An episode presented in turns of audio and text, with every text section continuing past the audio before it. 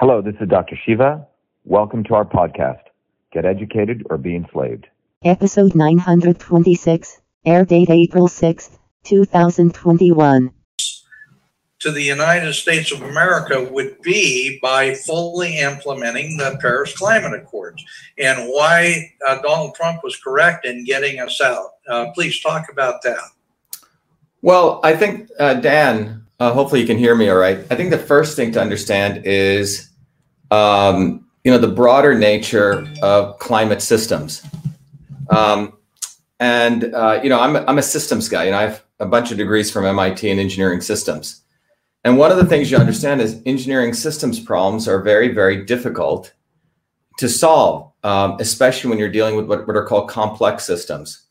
So if you look at the climate as frankly a complex system, and in fact, it's very important to understand that if you just step back, you have two turbulent fluids that are interacting together. One is the ocean, which is moving at a certain time scale of, um, uh, you know, years, decades, mean, meaning changes that take place, millennia sometimes, right? So it's a very long time scale, as we say in systems theory. The other uh, time scale that you have, the other fluid that you have is called the atmosphere. All right, so you have these very two complex fluids, turbulent fluids. And by the way, you can win a million dollars, a millennial award, I think it's called, if you solve the Navier Stokes equations for just a turbulent fluid. It's an unsolved problem. All right. So when you look at the climate system, it's a very, very complex system. And look, I've been dealing with complex modeling most of my life, back from modeling sleep systems when I was a 14 year old kid. My master's work looking at computational waves in different kinds of media. It's what I do for a living. But um, the just modeling one turbulent fluid is known as an impossible problem today. So when you look at something as complex as the climate, you have two turbulent fluids which are interacting. And why is this important? Well, if you think about the Earth here and the sun here, the sun is around 5,000 degrees Kelvin and it radiates, right? It's sending out radiation, which hits the Earth about 340 watts per meter. Okay, tremendous amount of energy.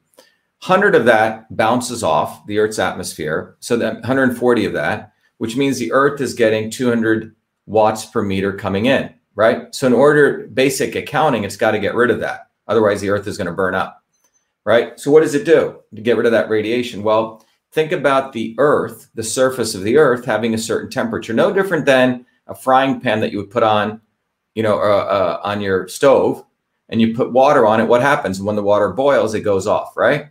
Through convection. So what the Earth tries to do, the Earth has a certain temperature, which um, people said was around 15 degrees. All right, and that problem. That's the bottom line. So uh, I think Jim Hansen, the guy at NASA, I think before 2000 or before 1997, they had said that the average surface temperature of the Earth was 15 degrees. Well, around late 90s, early 2000, the temperature of the Earth was not. In fact, the temperature of the Earth was going down. So, in a footnote, I believe to a New York Times article, they changed overnight. They changed the average surface temperature of the Earth to 14 degrees. So 14 became the new 15. There's an article written by Arvind Kumar, and he brings this out. All right. So that's what happened. So the entire basis of all of this is why is this going on? Right.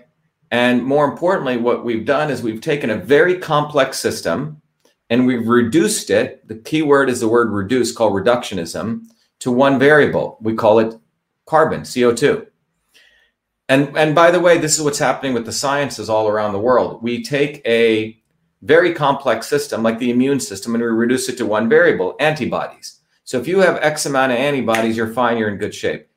So this is what happens with fake science today, unfortunately. Fake science meaning the science of reductionism. You take a very complex system, you just take one little piece of it, and then you say, oh, that is a measure of success or failure, which is CO2. Okay. So that's what they've done. So you take uh, on a, on a model that's very, very hard to compute, first of all. Now, if you look at this model, this very complex model, why would you do this, right? What's what's the intention of doing this, right? And you find out that when you look at and you step back a little bit and you understand that the basis of the climate quote unquote change concept goes all the way back, I think, to the uh, 1980s, right? When Al Gore wrote his book, right? And he was actually blame, blaming, I think he was blaming Nazism or something. He was blaming um, something else for climate change, okay? Anything you could grapple on, you know, because everything is a couple of degrees of freedom away. So what you have is you have the intention of choosing a single variable to model this very complex phenomenon. Now, if you look at the climate change models that the IPCC put out, even in 2018, right, when, when the last one came out, the report, and you actually read it, if you actually go spend time reading it, you'll find out that when you look at their models' prediction of ice melting uh, in the Arctic, there's not just one prediction, there's 21 predictions. Now, in science, what is evidence? Evidence is unambiguous predictions. I'll repeat that. For a scientist in the field I'm in, in modeling and computational modeling, it's unambiguous predictions. So if your model unambiguously predicts the answer, that's called evidence. Okay. Otherwise, your model is just garbage. But if you look at the models that they have in the IPCC report, there's actually not just one prediction of climate change, there's 21. And if you look, you would think they would be all be nearby, right? Okay, I don't know, 20% are going to melt or 30%. There are like the Baskin Robbins ice cream flavor. There's 21 different predictions. One says all of the ice caps are going to melt 100%. Another one says none will melt. And there's variations all the way between. So, you, know, it's basically they threw a bunch of darts at a dartboard and they got a bunch of answers. That is not called science. That's called indeterminacy. This would be no different than if you took Newton's model of, of you know, an apple falling from a tree let's imagine one model predicts that it'll hit the ground. Another model predicts it'll hang two feet above the ground. Another model predicts four feet. Another model predicts it won't even fall, right? You have many, many different predictions. That is not a model. That's not science. And this is in the IPCC report. And most scientists in academia know this is garbage, but they won't say anything. And that gets into the economics of this. The economics is starting in 1971 with the passage of the Mansfield Amendment or the late early 70s. Science became highly politicized because prior to that, there was a little bit of fun. Uh, uh, uh, if you looked at the entire military budget, which is massive, there was a little sliver of it for basic research. Well, that sliver was a lot of money still because the military budget was so big. And that sliver was given to do some i mean it's not uh, it's a sort of an irony that the military had this basic research budget but they gave it freely to do all sorts of basic research to the best guys in the world. And they weren't under any thumb to you know file grants etc but in uh, after the vietnam war that little sliver they said we can't uh, the military should not be funding any basic research only if it was for weapons so that little budget went under two major organizations, the NSF, okay, and the NIH, parts of it. So which meant that science became, and those two are highly political organizations, highly, highly political. So it's no longer, you know, you had this great, you know, remember prior to the 1950s, 40s, there was all sorts of contests. People would do wild research. But starting in 1970, science became highly consolidated. It became really an industry. Um, people like Eisenhower saw this coming. You know, that's why he called it the military industrial complex. In fact, his original uh, speech said military industrial academic complex. Jay Stratton, who was a science advisor, president of MIT, removed the word academic for, you know, obvious. Oh, really? Yeah. The person who used military industrial academic complex was uh, William Fulbright in a, in a speech that he gave in 1971 or something like this. Okay. But the fundamental issue here is that the science became highly, highly politicized. The NIH became highly politicized, biological sciences, all of these sciences became very politicized. So at MIT gets around 20 to 40 million dollars for climate change research. So anything you put, so if you're a young academic and you need money to get, you have seven years, by the way, to get tenure, right? Let's say you join as a new, a newly minted PhD at MIT or Harvard, or any of these big institutions you have seven years to publish your papers, you know, get good citations and get tenure, which means you have a job for life. So how do you get tenure? Well, you have to first of all bring in money so you can fund graduate students to do your research, right? You're running a little a little cottage industry there. Well, how do you get grants? Well, you have to sniff out money and you have to figure out where it's coming from. So today, the science by and large has become highly mediocre. You get rid of all the really radical thinking guys because they're probably going to think radically around politics too, right? They're just not in science. And you bring in mediocre people who are chasing the almighty dollar. So now you have in the biological sciences, you have Fauci and Francis Collins who control the NIH fund flow. That's why you'll have a very restrictive thinking around any type of things around immunity or immunology. And same thing with this area of climate change. So follow the money. I keep saying everyone should just follow the money. The money in science dictates policy, so you get the you get results that you want. So they have taken this very complex thing called the climate and saying we must reduce this one little variable called CO2. Okay. Mm-hmm. And based on the reduction of that, we're going to solve the world's problems, all problems. So this is the same thing they've done with the current issue with the immune system. Antibodies, antibodies, antibodies. Forget everything else, right? So this is called reductionism. So who does that serve? Well, if you step back, I did a video, I think a couple years ago, which went viral. I think it's got probably like 30, 40 million views on it now, where I literally in 17 minutes, I explained the entire climate change industry. And I basically uh, took it from left to right, if you see it on the board. And I said, okay, here's what's going on today. You're a business and you run a company or you run some business. You're polluting something. Everyone's polluting some amount of pollution, right? Well, what happens today? You you you you know you spend a certain amount of money for running your business. You're polluting something. You charge certain for your products, and people pay you money, right? That's today. Now, in 2030, what happens? Well, you're still running your business. You're polluting something, um, and you have to um, you know, you're producing products. But this time in 2030, there's going to be something a little bit different. In 2030, what happens is when you pollute, okay, you have until 2030 to keep polluting. But after 2030, you're going to buy what's called carbon credits to offset your pollution. And that purchase of those carbon credits, which will be cost to you because there's a limited number of carbon credits, right? And so, what are carbon credit? Carbon credits basically says we're going to allow you to pollute, but in order to offset your pollution, you're going to have to buy credits from people who are non-polluting, right, to offset your pollution. So, in 2017 was it 2018 at that time before Trump pulled out 2017, China, by way of example, was polluting 11 billion metric tons of carbon. 11 billion metric tons of carbon. I think India around 2 billion. Okay. By 2030, and everyone should listen to this very carefully, the Paris Accords allows you, allows China to double their pollution. Let me repeat that. The Paris Accords allows China to go from 11 billion metric tons of carbon to 22 billion metric tons of carbon up until 2030. The number one cause of death globally is lung disease, COPD. Number one cause. So China is allowed to double. They already have bad smog in China. They're allowed to double it. After 2030, China will have to buy these carbon credits. Okay. Now, in 2017, when Trump pulled out of the accords, the Democrats and Republican had were getting ready to fund what was called a green fund, a hundred billion dollar green fund. Sounds like a great name, green fund. Okay. What was that for? Well, the Green Fund, if you actually explore it, was going to be given to all of these countries. And if you actually follow it, it was basically a corruption fund.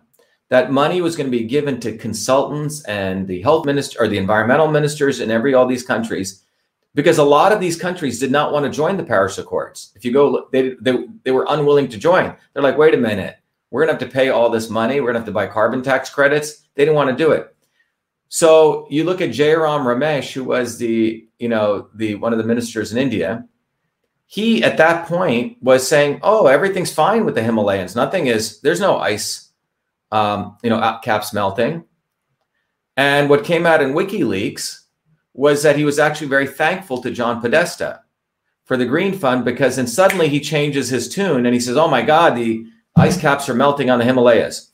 So all of these ministers and consultants in all these countries, that green fund was going to be a, a corruption scheme. They would get paid. You know how this works, right? They give money to some, and so, and somehow their job was to convince the prime ministers of their countries, yes, we must enter the Paris Accords, and that's what that money was for, and that's what Trump got the United States out of. He cut the ties to that green fund. But starting in 2030, what's going to happen? Well, there's a limited set of carbon credits which are, you know, exchanged, right, on the commodities market. I believe, and we should verify this. This was many years ago. Al Gore was on the board of the company, one of the mm-hmm. one or two companies which owns a software to track all the carbon credits, and they take a little piece of it. They get a licensing fee. And at one point, I think Gore actually owned a lot of the carbon credits. So now, if you think about it, that if you have a limited number of carbon credits and you're going to have to buy carbon credits to offset your pollution, what's going to happen to the price of an individual carbon credit? It's going to explode in price. So those people own those carbon credits are going to become trillionaires. So, Shiva, I, I, I, want to mention to you, I just know a little bit about this. Uh, Shore Bank uh, was created uh, with funding from the Joyce Foundation, which Obama was actually the head uh, director of the Joyce Foundation at the time, uh, they created an organization called Shore Bank that was it was created to trade in carbon credits. I knew one of the guys that helped Gore come up with this uh, carbon credit plan. Uh, his name was Ted Dodge. He actually came up with part of the plan that he gave to Gore. The Clintons and the Gores and the and uh, I believe that Biden was connected to it as well as the Obamas were all part of this Shore Bank organization that was put together just to trade carbon credits. Yeah, and and and I think people should just understand something very very simple. Um, if you look at a lot of the elites they're all buying homes on beautiful seashore property, right? Right on the shores. Obama just bought, I believe, a $15 million home in Martha's Vineyard. This is just a month ago. I mean, a couple of months ago. So if they are so concerned about, you know, the, the waters rising and the ice caps melting, why would you go buy property, you know, inches or feet from the ocean? Right. So right. I think what needs to happen, Dan, is my view is if we take a systems approach, which is what I teach people, you know, we just had a big class yesterday, about 100 people on. The only way forward is people not to get involved in these wacky conspiracy theories, but take a systems approach and directly connect it to economics. So when you really step back and look at it, the economics of this is quite simple. You need academia to write stuff. Okay? And that quote unquote science is then regurgitated by the mainstream media, who basically most of these guys don't even do any research anymore. And then it becomes fossilized on Wikipedia because Wikipedia is all about citations. Remember, Wikipedia says they're not about truth. You can say Dan beats his dog, and I could write an article over here says Dan beats his dog, and Wikipedia can reference that and says, yes, Dan beats his dog, when that article may have been completely bogus. So what they've done is a racketeering that's done. It's almost a RICO enterprise is that you have you pay academics, you incent them to take a reductionist view of some topic like climate change. They write papers because they're getting funded, they get their tenure on that issue. Journalists then simply do the self referral. So that shows up in a popular article. And then Wikipedia says, yes, this is happening. So this is the uh, media dynamics. I wrote a white paper on this many years ago because it occurred to me when, with the invention of email. You know, the facts are I invented email as a 14 year old kid. It was done before I came to MIT when I converted the old fashioned interoffice mail system, named it email, have the first copyright, never spoke about it, Dan. The day it went into the Smithsonian in 19 and 2011, Time magazine wrote a beautiful article saying the man who invented email. My mom had died. All the artifacts went into the Smithsonian. And on February 16, 2012, a, um, a Washington Post reporter wrote a very glowing article saying Shiva Ayyadurai honored as the inventor of email. But that's what triggered all of these liberal elites who had written the false narrative of email that it came out of the military doing simple text messaging. That's not email. But the problem was that I had all the data and all the facts. Wikipedia just kept referring to them and still does. So the issue with the invention of email, what's related to this is from a scientific, from an innovation standpoint, email was not invented at MIT. It wasn't invented at Silicon Valley. It was invented by a 14 year old kid in Newark, New Jersey where nothing is supposed to come out of. You see, so the entire goal here is to centralize innovation, centralize science. And that is a weapon, centralization, that people in power can use so they can call upon their favors as they need to get the science they need. That's the inconvenient truth. The inconvenient truth is they make it very convenient to get the truth that you need. You know, um, so it's not. It's, it's amazing. Anybody that doesn't believe uh, what Dr. Shiva is saying, please read uh, Ayn Rand's Atlas Shrugged. Uh, the uh, the scientific community in there did exactly that. Uh, this is happening. It's been happening for a long time. You're you're 100% spot on with saying that it's all about the money. Just follow the money. Yeah, Dan. I mean, when I when I look back at the invention of email, sorry, sorry, a friend of mine who used to run Business Insider, Kevin Ryan, he said, Shiva, he's a publisher, but he goes, Shiva, the story of the invention of email, there's no doubt you created email. You wrote all the code. It's here. You named it email and you have the copyright at a time when copyright was the only what the the real question is why was there even a controversy? And this is the heart of the issue. The reason they created a controversy was because if email got created in Newark, New Jersey, if TV got created by uh, Philo Farnsworth in Franklin, Idaho, if it was a Michigan mechanic who created control systems theory, which he did, right? Not MIT, this basically um, removes a very powerful lever that elites have to control science and innovation. This is what they fear because the truth is, innovation and science is in everyone's DNA. It can occur anytime, any place by anybody. And so, therefore, they have to restrict science and innovation. That's why they put so much effort into creating brands, right? Like MIT, Harvard, Yale, Stanford, et cetera. And the problem they have with someone like me is I got all their training, but I have the experience to know that I didn't need to go to MIT to invent anything. I, I, I, was capable of doing that even before I came. And that is true with science also. So that's why I, I think, you know, we've talked about the issue here. It's a problem here is when you look at the climate issue, it is, uh, it is a one instance.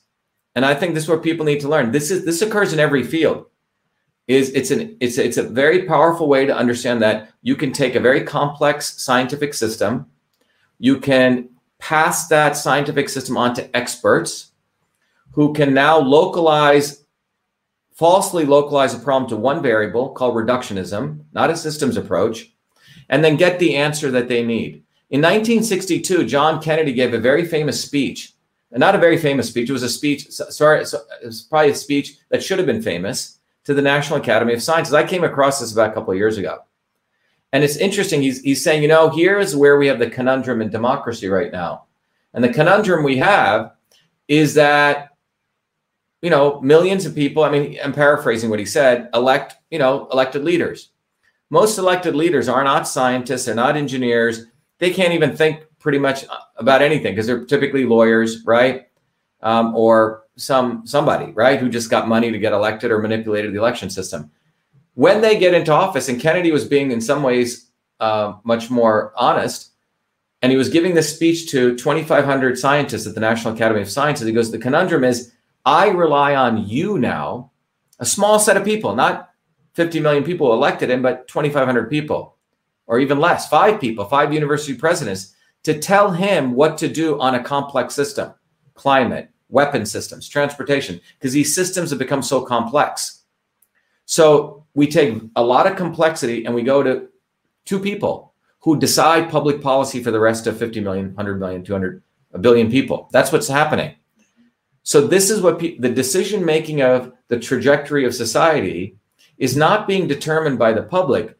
It's being determined by two or three people, literally, who advise a Senate judiciary panel or a you know Senate subcommittee or House subcommittee what to do. And where are they getting their information from, right? Well, and what is the motivation for their ideas, right? And, and what Kennedy was saying, this is a conundrum we have with democracy. The only way out of this, Dan, is the solution that I've come up with, with all humility, which is we need to train the broad mass of people on a systems approach to science. Right. And so, you know, every Mondays, we, you know, this is a when I looked at, you know, growing up in India, my grandmother practiced a traditional system of medicine known as Siddha. Completely different system. She could look at your face, she could predict your particular constitution, then she'd figure out what was right for you. Now, the average Westerner looking at this saying this is garbage, it's snake oil. So my journey, uh, and I also grew up in a caste system where we were considered low caste untouchables, right? So I was very interested in systems. So my journey to the United States as a seven-year-old kid was to understand complex systems in and out of MIT. And it was only in 2003 when I came back to medicine because there was a field called systems biology that created got created. Why? Ironically, because the old model of understanding biology was this reductionist model, which was just looking at the parts of something. They said, "Oh, human beings and, and, and are more complex because we must have more genes." A worm had twenty thousand. When the genome project ended, it turned out we only have twenty thousand genes. That flipped biology on its head because a reductionist a reductionist approach to biology was proven to be false. You can't look at a system based on the number of items it has. You have to look at the interconnections. How does the ocean react with the atmosphere? How do the clouds react with all? I mean, it gets it gets gets quite complex. Mm-hmm. Mm-hmm. So instead of taking that systems approach, you take one variable. That's what happened in biology. So I came back in 2003, spent five years creating a technology called Cytosolve, where we could model complex biological phenomenon on the computer using a systems approach. That led me back to India when I discovered was the Indian system of medicine was not a system of medicine. It was actually an engineering system of principles that matched one to one with the principles of engineering systems theory that was created in the 1930s. So what I've started doing is to educate. I can educate any layman. You don't have to have any degrees.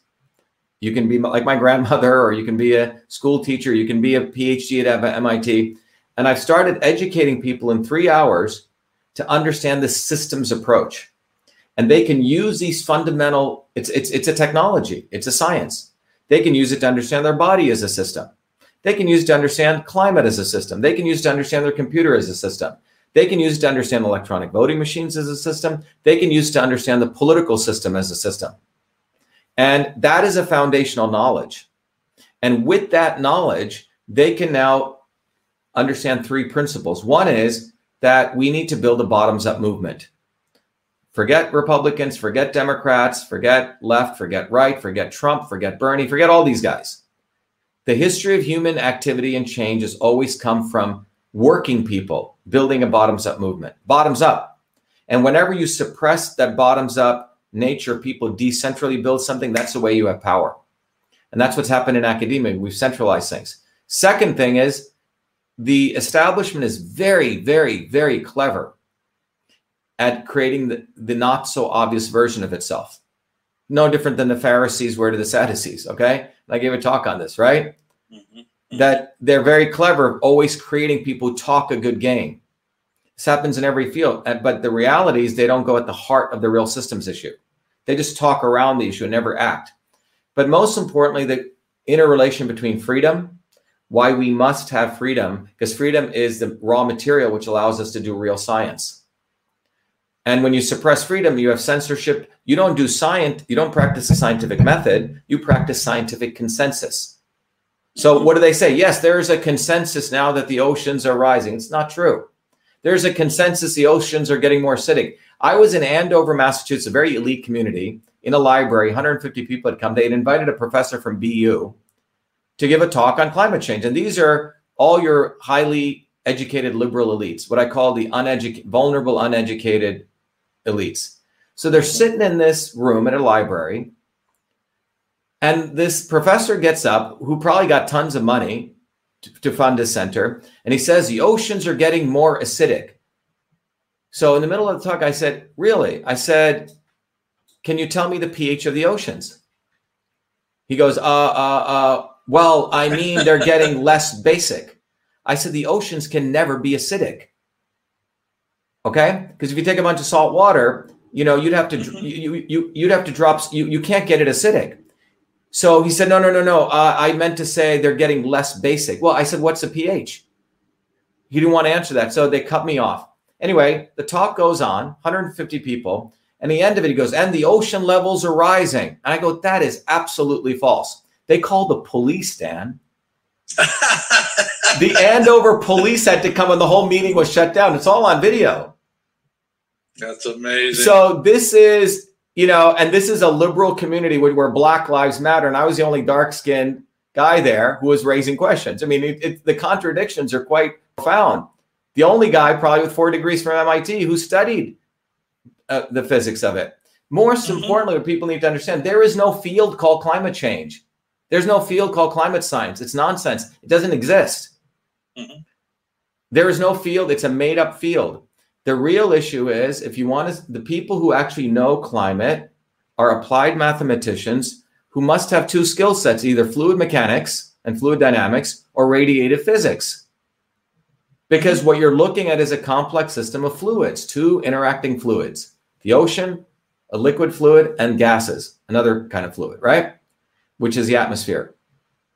And then the fact that radiative physics is going, you got all these chemicals, the sun hits it, and how they radiate move particles. That's really quote unquote climate science, but there is no field. So over overnight, you have a bunch of people who've become climate scientists. It doesn't exist a field. Right, right. Well, environmental engineering and, and these kind of uh, degrees that don't have a whole lot to do with science. Dr. Shiva, I hate to say this, but we really are out of time. We've okay. Sorry about that. Sorry I was late, Dan. Well, I'll tell you what. Let's uh, let's try to get you back on again because I want to give you your full time. You do a fascinating job of explaining all this. Incidentally, talk a little bit about your program to teach people systems engineering. And yeah, so yeah, I, I, don't want to leave this without doing a big. It's not even a pitch. Look, um, I'm a solutions guy. The issue is we can talk about the fact how the elites are affecting us in every area. Not even the elites. It's people who want to just make who want power, profit, and control. The only way forward is truth, freedom, and health. Look, I ran for Senate. Uh, people want me to run again for another office. We're the ones in Massachusetts who exposed. We have two winning lawsuits right now. The only two lawsuits in the election fraud area that have survived dismissal in court with a federal judge. And in fact, today we're going to be filing another. The judge also wants us to bring in Twitter into this. All right.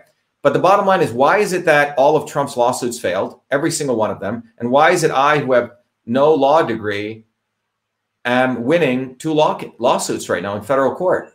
The reason representing is representing yourself, representing myself. Not one penny we've played. By the way, these lawyers will probably screw it up because they're too much involved in the swamp. They don't want to win. Trump didn't want to win. I'm sorry. He was surrounded by people who didn't want to win. So the bottom line is this the only way forward I repeat over and over again, is for working people. People actually work, not people who live off other people's labor. People actually work to rise up and build a conscious bottoms up movement. But it, you, that movement cannot be built just on passion. It's not going to be just built on quote unquote patriotism. It has to be built on understanding the physics of change. And those and those principles, those physics are directly the same principles that run your body that run the universe and that's called system science. So every Monday nights, you know, I, I do a three-hour course. Um, we, if people go to VA Victor Alpha VA Shiva.com, and when people go to VA Shiva.com on that site, they can literally support our movement. We are we, everything we do. It has three parts to it: education, building community, and activism. So the education is we want people to be serious you you can go onto our website va shiva. You can go to the vashiva.com slash join. You can just sign up as a member. You get access to a forum independent of big tech. You can start conversing with people building friends all over the world. But then if you want people said shiva we want to give you money. If they want to give me money i give them back education. That's what my grandparents taught me. We give them a book called system and revolution which teaches them an mit two to three year control systems course in 108 pages and then we give them a tool they can understand their body as a system. They can use it for their health, but more importantly, they're going to understand how systems principles work. Then other people, we want to create an army of 50,000 truth, freedom, and health warriors by the end of this year. Mm-hmm. Those people are going to be system scientists trained by me, an MIT PhD. They're going to get the knowledge of systems. Then we don't just want them to be scholars, we want them to build community among other warriors, truth, freedom, health warriors and then we're giving them things to do on the ground. So on the election issue, you know, forget lawyers. We have people directly going on the ground and going to their town clerks, getting data, and we're in all the counties we're building up to get this data and we're going to share it with the public and there's going to be more lawsuits coming Second is on any one of these issues on health, people are educating people. Look, masks are going to hurt your oral microbiome. The issue with the inoculations and the jabs is not about public health. It's really about we need to focus on boosting immunity. All right. So everything we do is taking science, legal, and educating people. And this is not going to happen overnight. A politician is not going to do this. The entire political system is selections, it is not elections. As long as we have these electronic voting machines, it's all nonsense. We need to go back to hand counted paper ballots, reported at the precinct level. And that's the technologist telling people that. The guy who invented email is telling you that we need to get rid of electronic voting Absolutely. machines. Period. Absolutely. They're they're unnecessary. They're not needed. So, well, Dr. Shiva, I I, uh, I, have to thank you for joining us. Uh, fascinating. We need to get you back on when we can give you more time to develop these ideas. But you're absolutely right. Everything that you're telling our listeners is 100% spot on. Um, thank you for joining us. I really appreciate this, and we'll get you back on. Good. Uh, Gertz, I'm sorry Thanks, that we kind of ran into your time a little bit, but uh, we appreciate you allowing that. And uh, with that, I ask.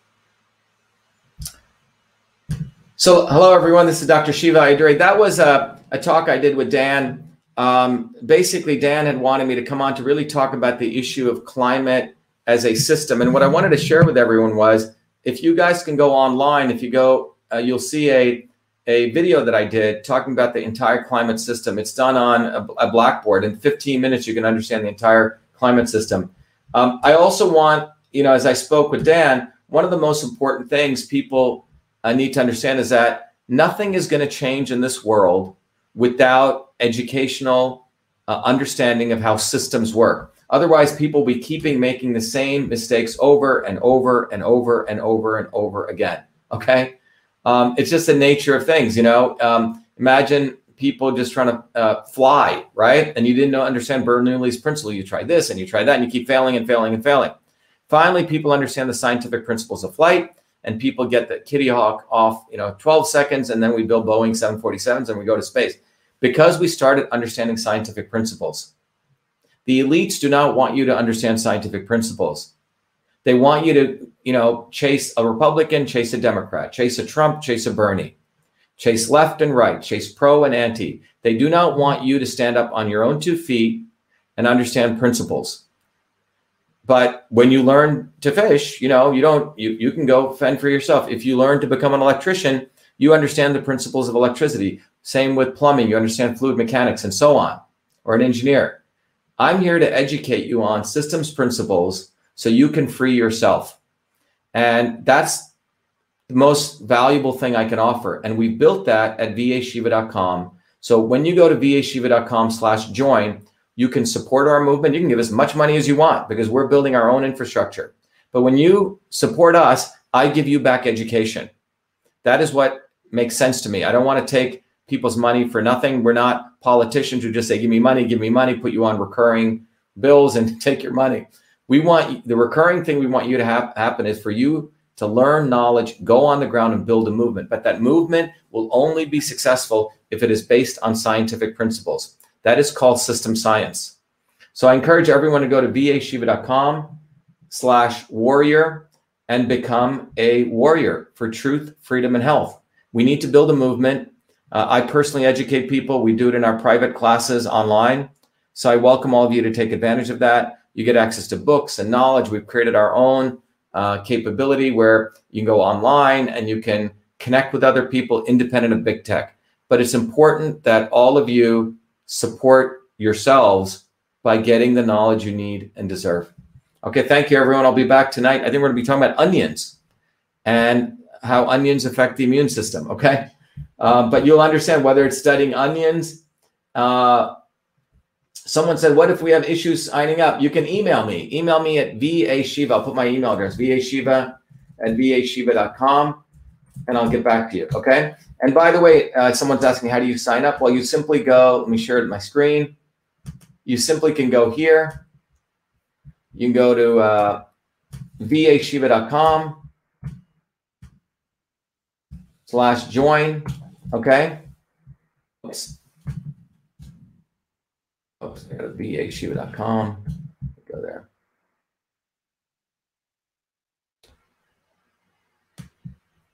So if everyone goes to vashiva.com, you'll notice there's a link right here called join. And when you click on join, you can um, join in various ways. And, and uh, you can just contribute. You can become a warrior.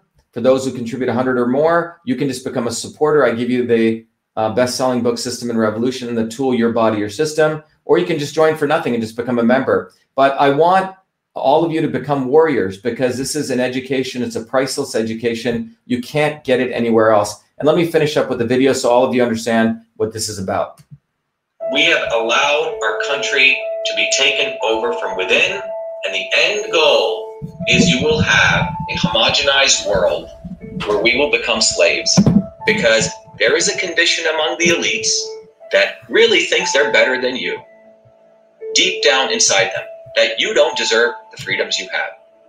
They don't. This reality is what people need to wake up to.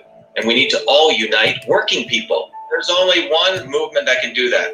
And that is the movement that we started creating here in Massachusetts, the movement for truth, freedom, and health. Look, I've been a student of politics since I was a four year old kid, studying revolutionary movements, left wing, right wing. There's a physics, there's a nuclear science to destroying the establishment. To build a bridge, you need to understand Newton's equation. You need to understand the laws of gravity. You need to understand Poisson's ratio. There is a way to build a revolution. And that's why I put this together. My goal is to train a army of truth, freedom, and health leaders we don't need followers like social media. We need leaders, but they they need training because the educational system does not teach them history, nothing. So in three hours, that's what I've started doing. That's the solution. We got to train people. First, with understanding what a system is. The second is understanding the interconnection between truth, freedom, and health. Freedom is the ability to move freely, communicate freely, right? Talk freely. Without freedom, you cannot convert ideas, hypothesis into truth which is science. And without freedom, you can't really get to truth. And without truth, you make up fake problems and fake solutions, which means you destroy our health. And without health, which is the infrastructure of us and our body, you can't fight for freedom. Third concept is it has to be bottoms up, working people, people who work uniting. And what the right wing has done is whenever you say working people unite, that must be communist. Meanwhile, they've let the Democrats run unions, which suppress workers. Completely corrupt. But when you look at the arc of American history, it's been when working people came up. We need to go local. Every solution I'm coming up with is a part of this movement, we're giving the science, which is the truth, and then we tell people what they can do on the ground. Like with election fraud, you don't need to wait for some lawyer. Our goal is to train people they to go local, to go local, to go local, fight locally. Forget lawyers, forget politicians, forget celebrities. You've got to learn politics, and there is a science to it they lock us down, we should be ready to shut them down. And the fourth part of this principle is a not so obvious establishment. So when you look at a system, there's always something that disturbs you from getting to your goal. Well, the biggest disturbance is a not so obvious establishment, which are those people who claim they're for you on the left and the right. The Al Sharptons who tell black people I'm for you. The Tucker Carlsons. Do you think any true anti-establishment person will ever be on Fox or CNN? I don't think so they both mislead working people back into the establishment. Without this solid understanding of political physics and theory, you're screwed. You're going to follow on the, the left wing Bernie Sanders. Oh, he said something, or Robert Kennedy, scumbags. Or you're going to follow, you know, some right wing talk show host. They're not going to lead us to liberation. It's us. And that political physics, it's a nuclear science of change. Bottoms up. We have to organize to understand that there is people who talk a good game and then look at what they actually do, left and right. I'm sorry, Sean Hannity may say some good things, but I don't see the urgency in his voice to get something done. And it can only come when you weaponize yourself with the right knowledge. You need to be able to identify a rat. You know, Christ didn't go after the Romans, right? It was the Pharisees and the Sadducees who screwed him up, his own quote unquote people. And that's where we're at. So these four concepts I've built into a curriculum. People can go to vashiva.com, and it's an educational program. We need to train people in political theory.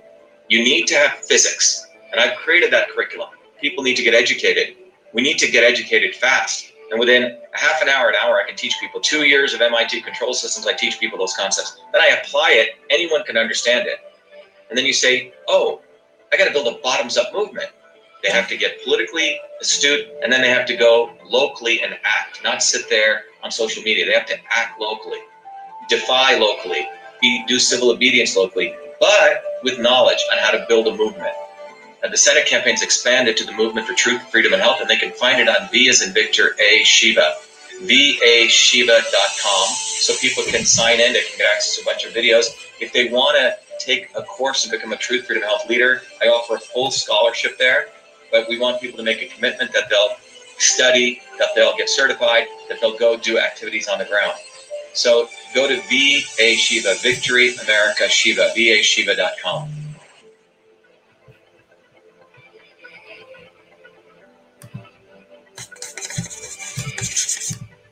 All right, everyone, thank you. But please take time to become a warrior. Uh, it's through your uh, deciding to get education we build a movement.